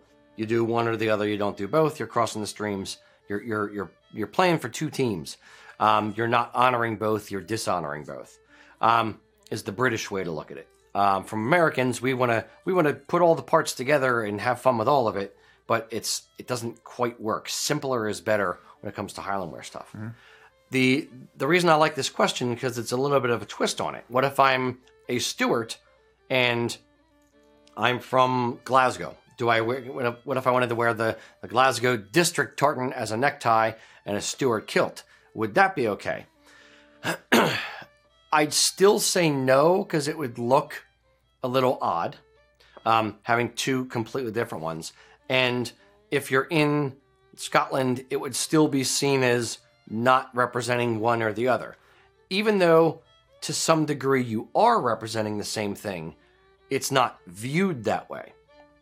Uh, a lot of people, uh, we, we are geeks for this stuff. We live for the minutia. you think? Um, we have a show about it. Yeah. Um, Yeah. So there, there are certain things that we can understand and kind of get into the finer details on things. But just because we all geek out about it doesn't mean that every single person in Scotland wears kilts or cares about kilts or cares about the history of the Highlands or cares about tartans. I would venture to say, and I will say, that a probably majority of them don't have a kilt, don't even know what their clan tartan is, or if they have a clan tartan. And that's nothing that's their fault. They're just they're there and they're not as interested in it as we are. So if you were to wear two of two different tartans, whether it's a clan tartan and a district tartan simultaneously over there, it would still be seen as crossing the streams, even if you weren't, not from a necessarily from a uh, uh, um, a a hard rule area, but from a they didn't know that it is they didn't see the relevance because they don't know. Oh, that's the Glasgow district tartan, and I know that this branch of Stewarts is from there, so that must be the person who lived in. You know, it's they don't know it. They're not putting all those pieces together instantaneously before they even meet you as you approach them. Does that make sense? yes, it's, it's not the hanky code. uh, no, seriously, I think it would just confuse them. Um, and you, I think you've said this before, is that a lot of people don't even know that district tartans even exist. So they wouldn't, they would assume it was another clan tartan, uh, and they wouldn't know what you're doing or why you're doing it necessarily. I think that goes for people over here as well. I think most people just assume Yeah. like, what are you representing two different clans, or did you lose your other tie? I mean, they wouldn't understand. Um, I've said before that. Uh, there are some rare circumstances where you could bend this and even I would be fine with it. especially with the sash thing. If you're talking a kilted skirt and a sash on a lady for a wedding, like it's something like you know, as part of the wedding ceremony, the groom drapes the sash over her to represent being brought into the clan, or vice versa. Um, the uh, then you kind of it's a ritual occasion, so you could get away with it. But just going out and about to a special event or a festival or something like that, it just looks kind of awkward, and I wouldn't recommend it for a guy or a gal, frankly. Yeah. So Generally speaking, nah, I'd give it a pass. yeah, just, Just- do do one one day and the other the other day if you like them both, or if you want to represent different aspects of your her- heritage. You know, like in my case, I will not mix the Stuart and Campbell, which would just be weird. Um, but I will wear Stuart stuff on one day, and another day I'll wear Campbell stuff. So Yeah, and Yeah. and as we've said before, generally speaking, if I have to have a broad brushstroke kind of thing here for Highland wear, simpler is generally better. It's easier to look classier by by taking a part or two out of the outfit or not going crazy whole hog. Um, What's what's that the the rule? You know, you look at yourself in the mirror and then you take one thing off. Isn't that a fashion thing? I don't know. I think it's a women's fashion thing. I don't know. I I don't actually know. Mac, that's a thing, right? Yep. Sure. Yeah, it's a thing. Yeah, Max, that's a thing. It's, thing. it's seven of them. No, I want to say it's a it's a I want to say Kelly told me that or something like that. I, I, I get yeah I I, I kind of get it because it's like you know you, you have a you have an outfit in your head and you're like yeah do all this stuff and then look and then see what you could do without Yeah, elegance comes with simplicity. I get that. Just never wear a tweed kilt with a ruche tie and a dress sporran, and you'll be fine. and a gray tweed jacket. And a great, you know, and a And a great. vest, yeah. It's actually, it's actually shadow tartan. It's not tweed. It's shadow tartan So vest. fancy. Yeah. So fancy. Yeah. And absolutely never mix your metals with your watch chain and your and your sporran. At least my cufflinks match. Cufflinks actually match the kilt. How weird is that? They should match each other too. You know that, right? No, I have a Cl- I have a Campbell cufflink here and a Stewart Cam- cufflink here. For our next try, we burn Eric at the stake. Again, yeah. dun dun dun dun. Uh yes, Mr. Mac. All right. So we have Sten17 asking Is bicy- bicycling with a kilt possible, or is it more difficult to keep things modest and not make the kilt fly up? Possible? Yes. Desirable? Eh. We we did a uh, we did a, a my take, or I think I, I don't know if you said it, but I had a take on wearing a kilt with a motorcycle, and my general takeaway is no, you probably shouldn't because you don't want the the stuff you know flapping and hitting the spokes and getting sucked in there and ah dead. Um, we don't encourage our fans dying. that being said, I saw a video recently of a tutorial of a guy in a kilt who said this is how you wear a, a motorcycle or a kilt on a motorcycle. Um, there was a lot of gathering and bunching and tucking. Yeah. Um, yeah. seemed like a whole lot of effort, and uh, I don't know how effective it would be when both hands are on the on the handlebars, driving down the road at 80 miles an hour, and the wind whipping up your kilt. Um, but he seemed to think it was effective. You know, basically tucking everything underneath, tucking everything this way. You know, folding things. Um, on a bike, the the seat isn't going to be as wide. That's what I was saying. Things You don't drape you have to get down the a lot bulk on a motorcycle. You got the bulk of the of the the the the structure of the bike as well as the saddle yeah, to kind of monkey around with that stuff. And I have recently, I think it might have been on Kilts and Culture uh, Facebook group. Somebody posted an idea of using a, a diaper pin style kilt pin to pin the back of the kilt to the apron or under apron to give you some modesty if you're riding on Right. something. Um, but I think it's the same problem. Um, and on a bike, you're absolutely right. You wouldn't have. It's just you know just the frame of the bike and a little saddle. I will You're point be this out flopping as all well. over the place. pinning the front apron or the under apron to the back of the under pleats. When you're seated and you try to pull the pleats from behind you forward and try to pin these two layers together, you're putting a large pointy object with the ability to come unhooked right in your crotch. Less than ideal. Just saying. I'm going to refrain from all the jokes I could possibly make at this juncture. Uh, Um, I don't think we need any jokes. yeah, no, yeah, of- no, yeah, so, yeah. yeah. Um, but here's the thing. Um, we had a we had a, crush, a question not unlike this um, on the list. Uh, someone has, was asking, what did the Highlanders do when they were riding a horse? And the answer is they didn't wear a kilt. That's when they wore trews. Uh, in that historical instance, horses were not something that your typical Highlander owned. They barely had even enough shillings to buy a pair of shoes in town. You know, they couldn't even afford to buy shoes. They were not going to own a horse in the environment they lived in. If you had a horse, chances are you wear trews.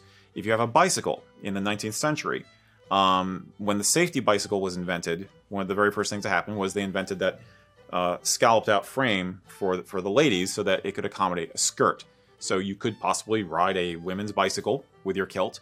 Um, but the other thing they realized very quickly was that women would do better if they had a split skirt or bloomer type pants, with bicycling pants for women, were invented in like the 1890s because of this problem.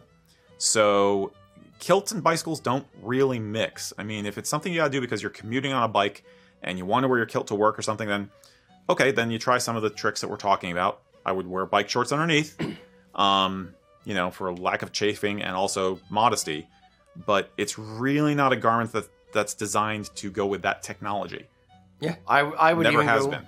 I would even go further and say leave the kilt off, fold it up, put it in a backpack, and go to work or wherever you're going on the bike in that, and then you know strap it on when you get there.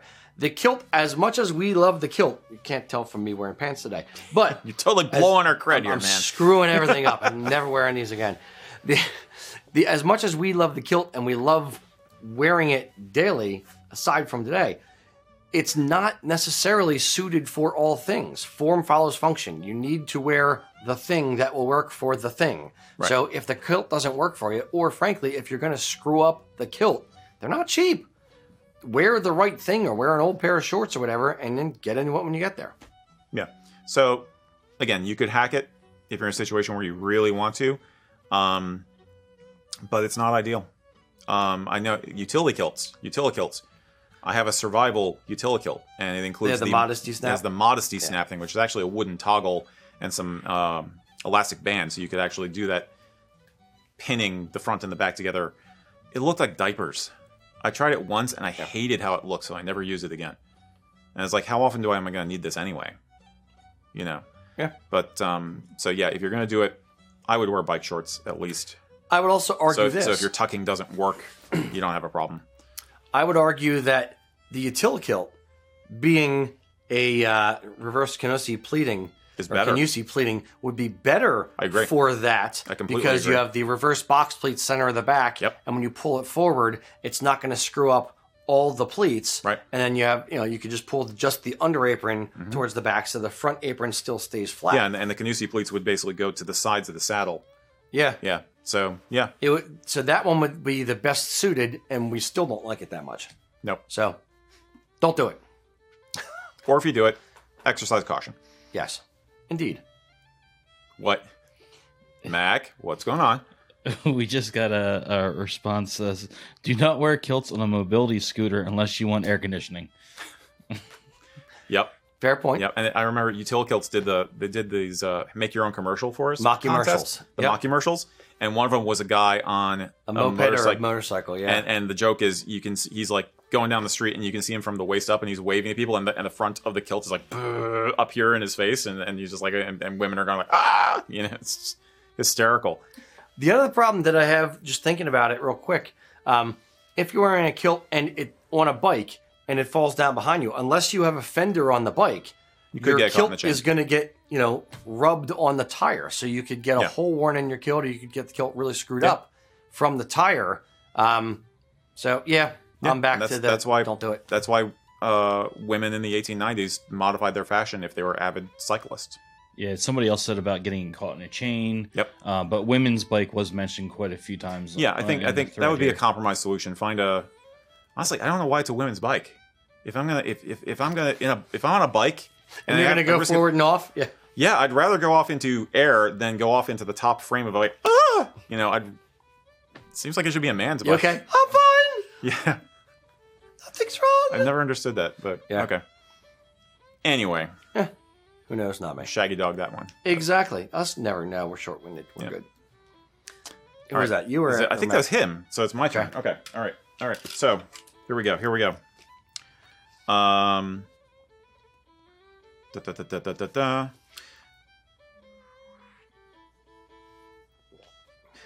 Chris Heffron on Facebook was asking us, "What is the busiest tartan you have ever had to deal with for production?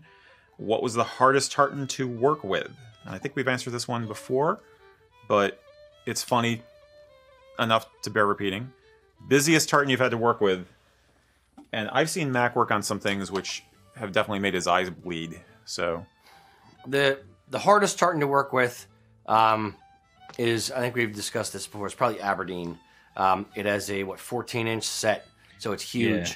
and it's it's it's even at a 14 inch set, even if, if you're pleating it to the half set, meaning like a one to seven ratio, half of 14, um, it's still a difficult one because of how many weird colors are in it. it. It's difficult to get it to look good one way or the other.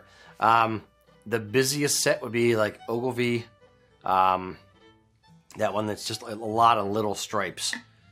Hmm. Mac, what are your thoughts for? Uh, I mean, I still go back to the shadow, black shadow tartans. Yep. I go back to uh, the you said earlier the um, shepherd check, Shepherd check. like being busy. I mean, it's Yep. two colors, but the it set complete- size is you know three, half a centimeter. a You can get and a half. vertigo when it goes through the machine. So I practically, I, I, when you've had that on the cutting table, sometimes I it just looks look at like, it, it, it's like, it like pulsates. oh, it's like some psychedelic art from the Mm-hmm. '60s or something. It's just like, it's, it's Yeah, horrible. One ones that have very, um, I'll say another one. Uh, things that have just as a general category, um, two colors that are similar and then have like back and forth stripes. So like a a, a, a light blue, light green, light blue, light green, light blue, light green in like you know six threads each. So it, it's it's tough to tell where one stripe ends and the next one. Like if you're staring at it like real close, you go cross-eyed with this stuff. Um, especially where they where the colors overlap each other, um, and it gets muddled. Uh, that's that can be a little bit difficult. It, you know, you need glasses. Any other thoughts on that? Yeah, as you're saying that, I was like, I was thinking of one. I had a couple come up this week that were very similar in that, where it's it it, it makes a nice transition look to it. Yeah. it kind of gives it a gradient effect. But yes, from ten feet, Yes, it looks right. cool because it's like a gradient mm-hmm. from one color into Right. the next. But when you're up on it, trying to you know trying to keep everything exactly straight and you know parallel, it can get daunting. Mm-hmm. Mm-hmm. Did I ever show you the picture of the Shepherd check Prince Charlie jacket? It's this horrible thing Oh. that somebody did. Yeah, yeah. Oh. I have a picture of a Shepherd check Prince Charlie.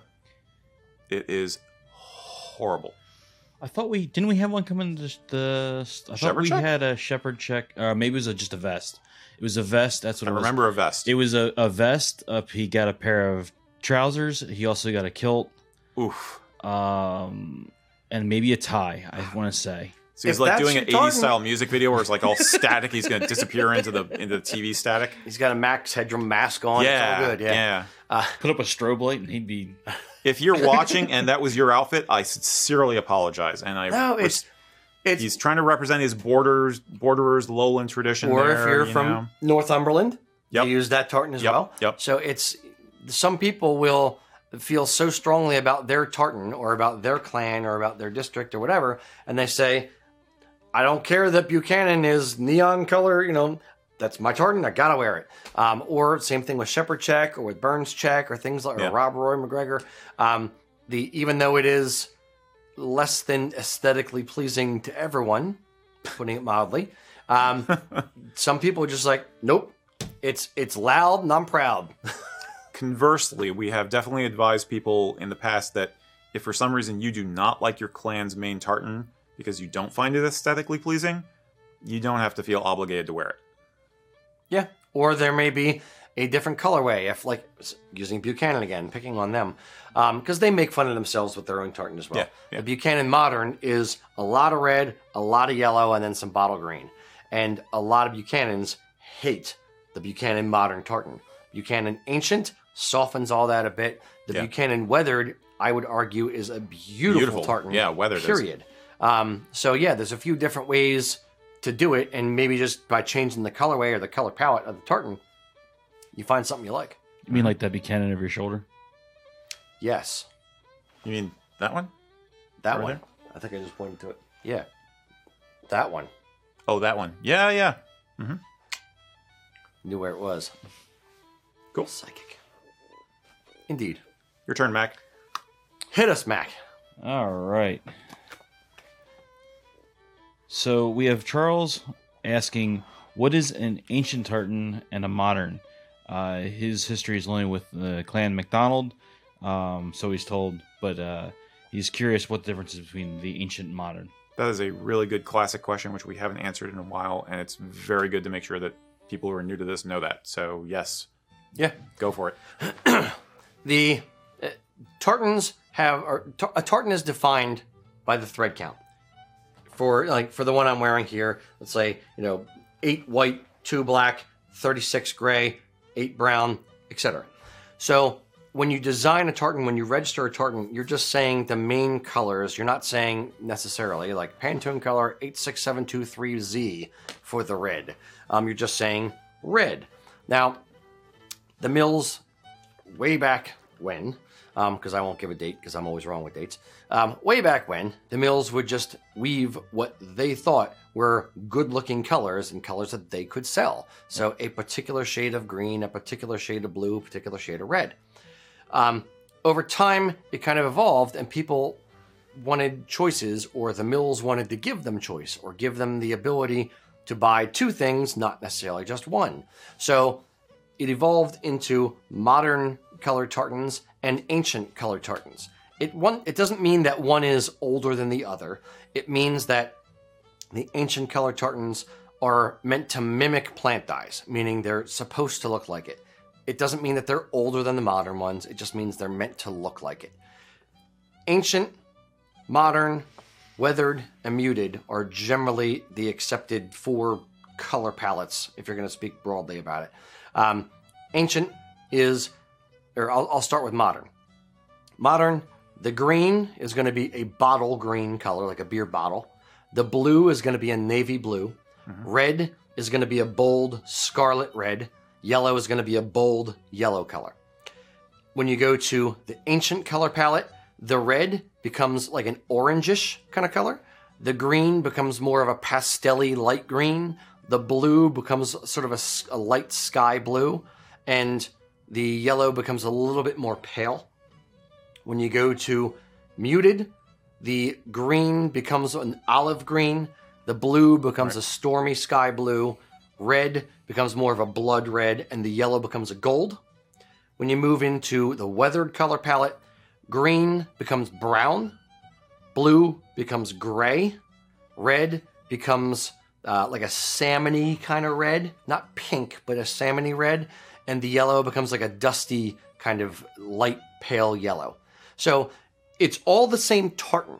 So if you have McDonald modern versus McDonald ancient. They are both McDonald. They are both 100% acceptable to wear. They are just a different color palette. Think of it this way it's kind of like driving a, a Chevy Malibu in dark green or a Chevy Malibu in light green. It's the same car, it's still a Chevy Malibu, it's just a different color of that car. So it's strictly personal preference, it's which one you like better. One is not older, or more historical, it's just personal preference. Yeah, and sometimes the impression we have of of vegetable dye uh, colors is actually more of a sense of colors as we've seen fade over time. You know, like uh, oh, this vegetable dye faded, and then people are looking at examples of it, and it looks washed out with the, the colors that Rocky mentioned. And if you went back and saw the kilt, well, or the the Garment. the garment, um, the great kilt, when it had originally been woven, it very likely could have been as bright as uh, as what we consider modern palette, and that's where you get into things like the very specialized color palette of the old uh, Wilson's Bannockburn colors, where they had a very set set of colors they use, which are now considered kind of unique and special, um, but they don't look weathered or faded or drab or anything like that. Um, so it's definitely a, a perception thing, and it's definitely more of a modern thing. Um, and like 1900s. yeah, Yeah. yeah, and like we've said, the uh, modern chemical dyes really came in in the Victorian age. Um, so it really just comes down to uh, what you like better, how bold you want to be. Yeah, and the uh, weather, excuse me, modern and ancient were kind of the first two variants. Wilson's Bannockburn is effectively modern colors with the green being more of an olive green. So it's very, very similar to modern. Modern colors and ancient colors were the first two to kind of uh, become more popular and standardized, if you Right. will.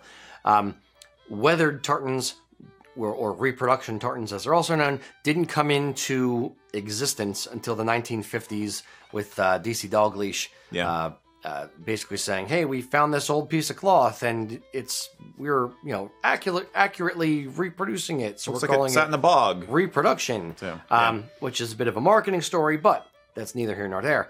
Um, and then as those colors became kind of popular, um, Lochcarron did it. I think it was the mid '90s. House of Edgar started doing their muted range, which is similar but not quite the same. Um, so it just be kind of evolved over time into giving customers more options for their own personal taste, their own personal flair in their outfit, which colorway they like the best. Yep. In my mind, more choices is a good thing. Oh, absolutely, absolutely. Yeah, Yep. I, I'd say uh, for him, it may be more of a question of which McDonald are you following? Oh yeah, You know? McDonald, Ardnamurchan, McDonald, Clanranald, yeah, All of those. Yeah. yeah. Indeed. But yeah, don't don't worry about it. Don't overthink it. When it comes to the color palettes of a particular tartan, just go with the one that you like or matches your colors that you're looking for or whatever the best in that particular tartan. Yep. True dat. Yeah, Okay. Is it back to me again already? sure. Wow. Okay.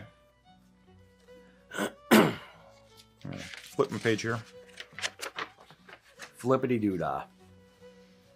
Uh, Mike Duncan, by the way, thank you for the question about the horses. We pretty much answered that, I guess. Um, Lucas Smales asked us, he said, uh, Highlanders uh, are or were known for their unique way of shepherding, reaving, and warfare. But everyone knows that hardworking people and armies move on their stomachs. How did the Highlander people sustain themselves with food supplies when supply trains were near to non existent? That sounds like a more military slanted question. And for the record, move on their stomachs, meaning by how much they're eating, Right. not like physically. an army an army crawling. travels on its stomach. Yeah. Which I think Napoleon was the first guy to say that. I could be wrong. Chris Chris Sure. Hills will tell me. Um, how did the Highlanders feed themselves, Rocky?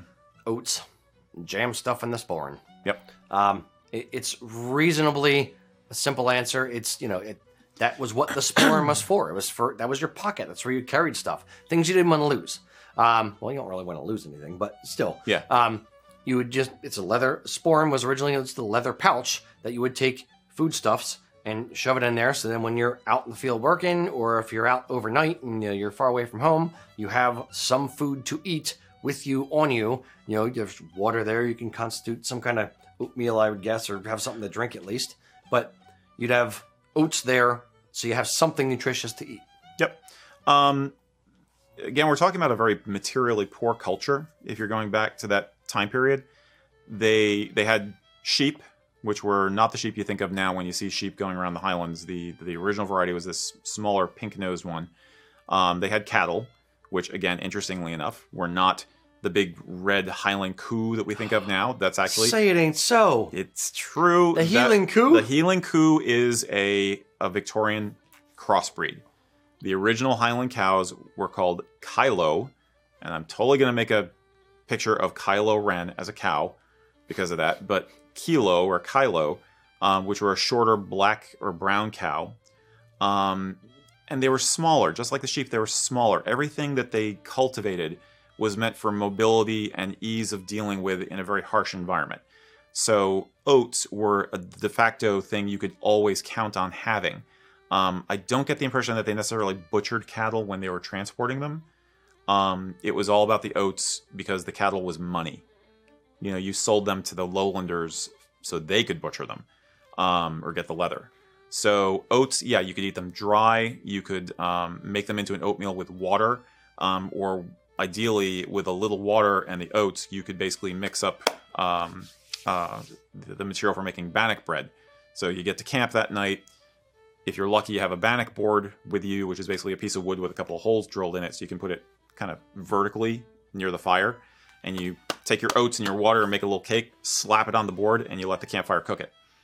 Um, that's it. Kind of like a granola bar. Yeah, but not as Rudimentary. flavor- Yeah, not as flavorful. No salt, no salt, no brown sugar. No peanut butter, no chocolate, no that, drizzling on top, no honey. No. No, the Irish are noted for their peanut butter. No. Um, and there's an anecdote that Montrose um, uh, was able to move troops up to like 60 miles on nothing but oats, and they were still battle ready by the end. So, and that's the original, the uprising, not the 45, the other one. 15, 17, 15? Their gastrointestinal tract must have been whew, like a Yeah. locomotive. Yeah, well, but um, but yeah, it was basically oats was the way of life. Yeah. Yeah. It's a hearty, you know, easy to Mhm. gather, easy to have, easy to carry, easy to. Right, and then meat on special everything. occasions, but you didn't really butcher uh, animals unless you really had to, or if it was that time of the year where they weren't going to survive the winter. So, Yeah. Makes sense. Yep. Indeed. ta-da! Mr. Mac. All right. Kylo the cow. Is that how we pr- pronounce it? I don't know, but it still made me laugh when I read it. I was just like, I think cows were called Kylo. So, I think we should say kilo, Kilo. and Kylo so we can overdub it and make sure that we're correct later on. probably a good idea. I don't know. I just I looked up the the spelling of that, and I don't know. I don't know how you would say that. I don't know if it's like Or it's Kylu or something. yeah. We are not Gaelic speakers. We're not Scots speakers. We do our best. Don't pretend we to be. love this. Yeah, we don't pretend to be. We love this stuff. We live for this stuff, obviously. Um, but we do our best. Forgive us. Um, Mr. Mac. All right. So we have Ian asking. He has kilts that are wool and fit well around the waist Okay. because they were made correctly with excess fabric cut away from the inside. But is it common to have a kilt made without excess fabric being cut away? Could I have them? Could I have that fixed, or would that be costly? Um, He's talking about scalloping? Yeah, talking about scalloping out. Um, when you have uh, when you have an eight yard kilt, you have effectively an eight yard kilt. You have one yard of cloth for the front apron, one yard for one yard for the under apron, one yard for the front apron, and then you have six yards pleated up across the back. And when you pleat up six yards of cloth, it gets pretty thick. Um, like I would say five eighths of an inch to three quarters of an inch. So as a kilt maker, what we do is because you don't want to carry all that weight around and all that heat, we actually scallop out the insides of the kilt up in the upper portion. Um, then we take a horsehair canvas lining, we line it inside that, we steek it, um, and then we cover it up with a cotton lining so you don't see all the nastiness under in the inside of the kilt. The uh, if you don't scallop that out, a it would be really really difficult to sew because you're trying to sew through you know three quarters of an inch of fabric. Right. Um, and B, it would be very, very, very hot. You're like wearing Um, a bath towel around it, like like or a sumo wrestler thing. It'd be like super thick. Not in the front, just in the back. It would be super thick. All right, But yeah, so it'd be like a back brace then. yeah. So it's you need to cut it out. Period. Um, the can it be done if yours isn't done? Yes, but you're you're you're talking about taking a kilt halfway apart and then reconstructing it. I don't like I've I've seen exactly what you're talking about. I've seen kilts that don't have the inside scalloped out on an eight yard kilt. In that case, they probably also don't have the horsehair canvas and all the reinforcements on the inside. They're also probably not steeked. Um, so to do it the right way, yes, would be pretty expensive because you it would, you'd be paying someone or you'd be doing it yourself to take out the lining and then take off the waistband, scallop all the stuff out, steek the bottom of each of the pleats, sew them all together, put in the horsehair canvas. You'd have to hand sew the eyelet for you know putting the uh, uh, the strap through on the left side of the kilt. So and then hand sew the lining back in the kilt, all from cloth that you already have, and hoping you don't make any mistakes. Because if you make a mistake, then it could you know yeah, screw it up. Um, so yeah, I hope you didn't pay too much for it. Um, Is this is this something is this something that happens when somebody is it's a homemade or cottage industry made kilt, no, or is it a fast mass production made overseas kind of th- thing where they just it's how does I- it happen? Because I can't imagine. I've I've seen it. it, a, f- a few different ways. I've seen and not and let me let me actually take a half step back. Not all kilts need the fabric scalloped out If on it's a inside, lighter material or a thinner material. or if it's a five yard kilt. Okay. If there's less yardage on a five yard kilt, you have one yard for the under apron, one yard for the over apron, and then three yards across the back. Okay. Three yards stacked up isn't real thick. Therefore, you Right. don't need to scallop everything out because you don't scallop it out. You don't need the horsehair canvas, yada yada yada. For uh, uh, for kilts that I've personally seen like that, where basically Pakistani kilts, where it's it takes time to do the scalloping. It takes time to put in the horsehair canvas. It takes time to hand sew the bottom of the lining down. So it is generally a corner that is cut. Um, the two times I've seen it are from Pakistani kilts, where they do a higher yardage kilt.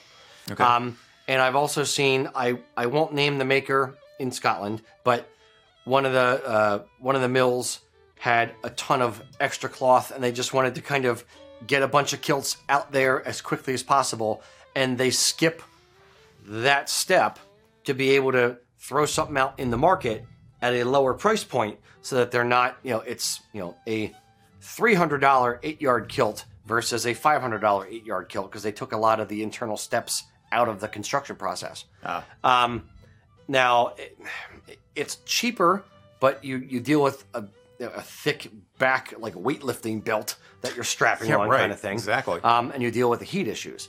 But I've I've seen it happen. It's not the right way to do it. But you but- can't you can't just go in and cut that stuff out of a kilt you already have. You can. It's but just going to be a a you should know what you're doing. Um, don't don't if you haven't sewn, you've hand sewn a couple buttons on. Don't try this. Um, you could take it to a kilt maker if they do the alterations and they could do it for you, but you're talking probably a couple to a few hundred dollars because it's going to take a good chunk of change or a good chunk of time to rip it apart and put it all back together. I think I know what the answer is. Buy a new kilt. Yeah, if you're not satisfied with the kilt, sell it on eBay and put the money towards a new kilt. Yeah.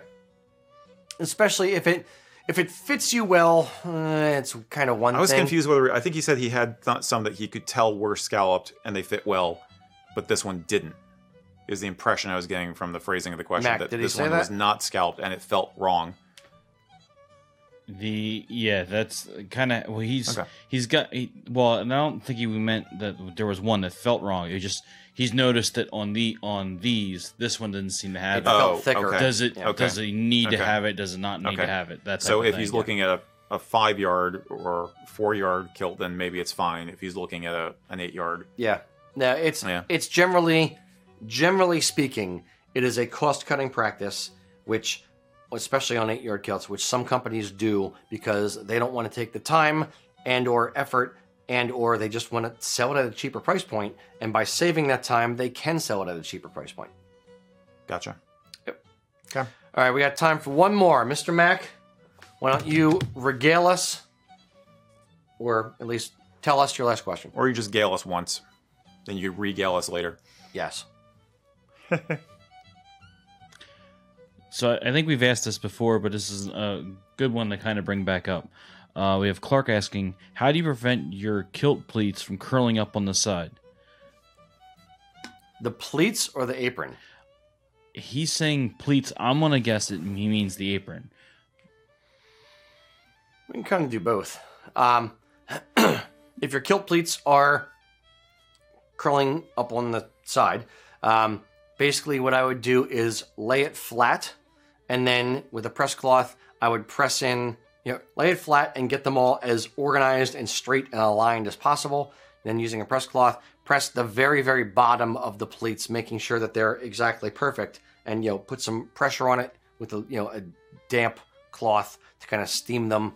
Once they're done, you know, take the take the uh, press cloth off, let it dry for a sec or for a few minutes, then flip it over, and do the inside as well, trying to maintain the exact same alignment on the inside.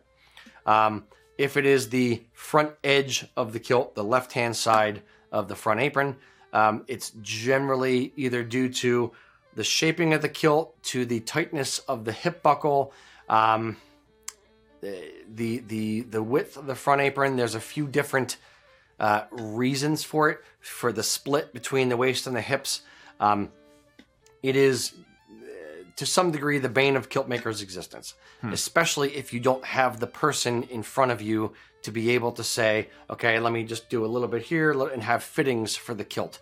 Um, for us, we don't meet mm, 80 to 90% of our customers. They provide the measurements, we make the kilt to the measurements and, you know, send it in the mail. And, you know, as long as the measurements were accurate, it should fit well kind of thing. Um, Mac, any any input off of that? nope. Nope. Nah, nah, nah, I think you got it. That's Okay. it. yeah.